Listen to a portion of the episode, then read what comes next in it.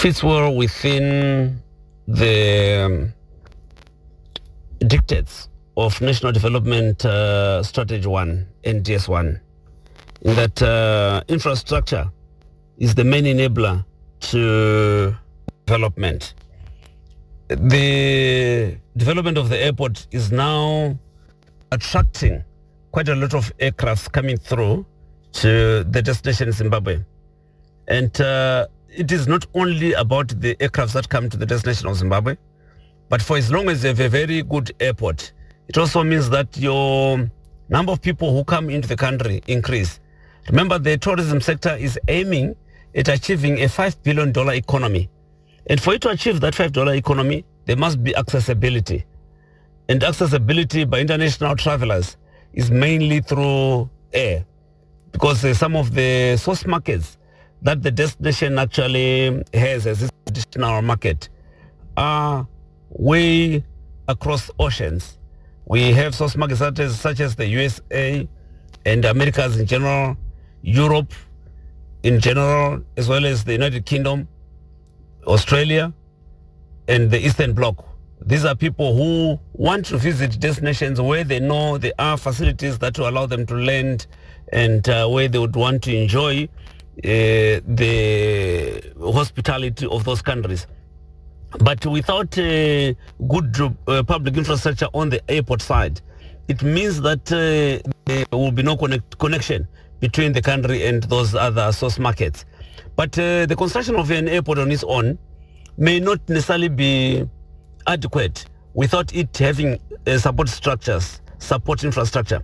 So after the Victoria Falls International Airport was constructed, the private sector and public sector fell over each other trying to develop other supporting infrastructure. We can see that in Victoria Falls there are a lot of other hotels and lodges that have now come up to try and support the Victoria Falls International Airport because there are now more people coming through into our country. There are now more people coming into Victoria Falls. So those hotels are then giving accommodation to people who are coming through to the destination.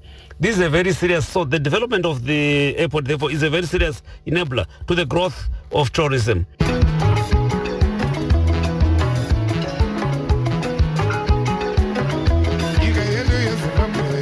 Classic 263 Radio, taking stock and presenting President Emmerson Mnangagwa's achievements. Classic 263 Radio, now we're talking.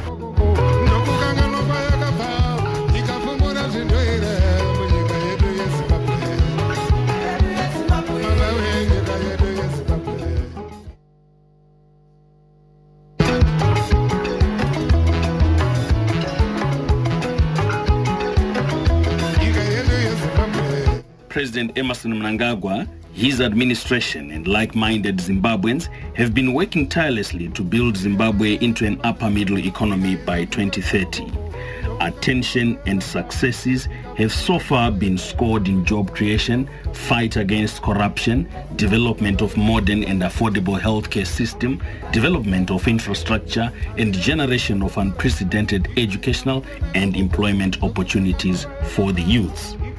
Classic 260 Radio takes stock and presents President Emmerson Mnangagwa's achievements.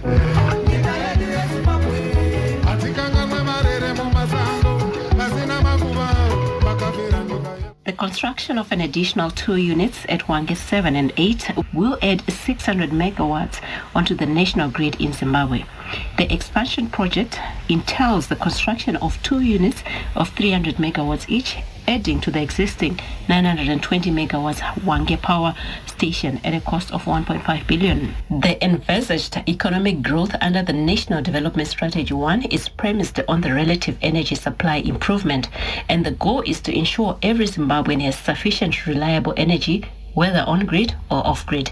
The government has made efforts in creating a conducive environment for renewable energy sources, and in 2020, President Mnangagwa launched the Renewable Energy Policy, which is the attainment of Vision 2030, and the policy aims to achieve at least 27% of eternal power generation coming from renewable sources by 2030. Well, right now I'm joined by an electrical engineer, that's Mr. Edzai Kachirekwa, as it tells us more on uh, what the expansion of the Hwange 6 and 7 thermal power does and uh, how it will benefit us as Zimbabweans?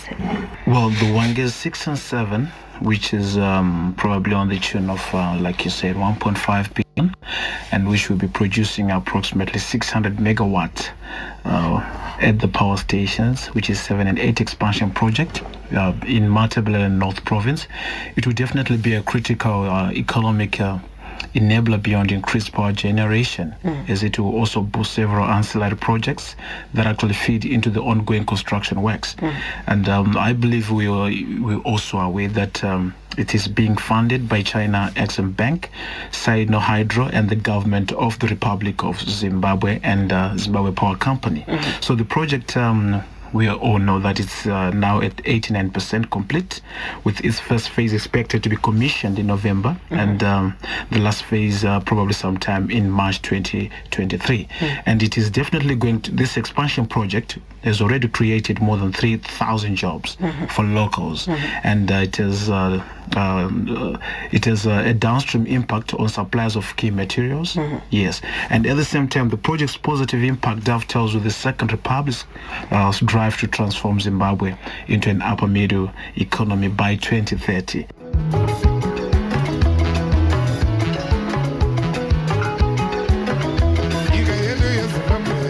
Classic 263 Radio, taking stock and presenting President Emmerson Mnangagwa's achievements. Classic 263 Radio, now we're talking.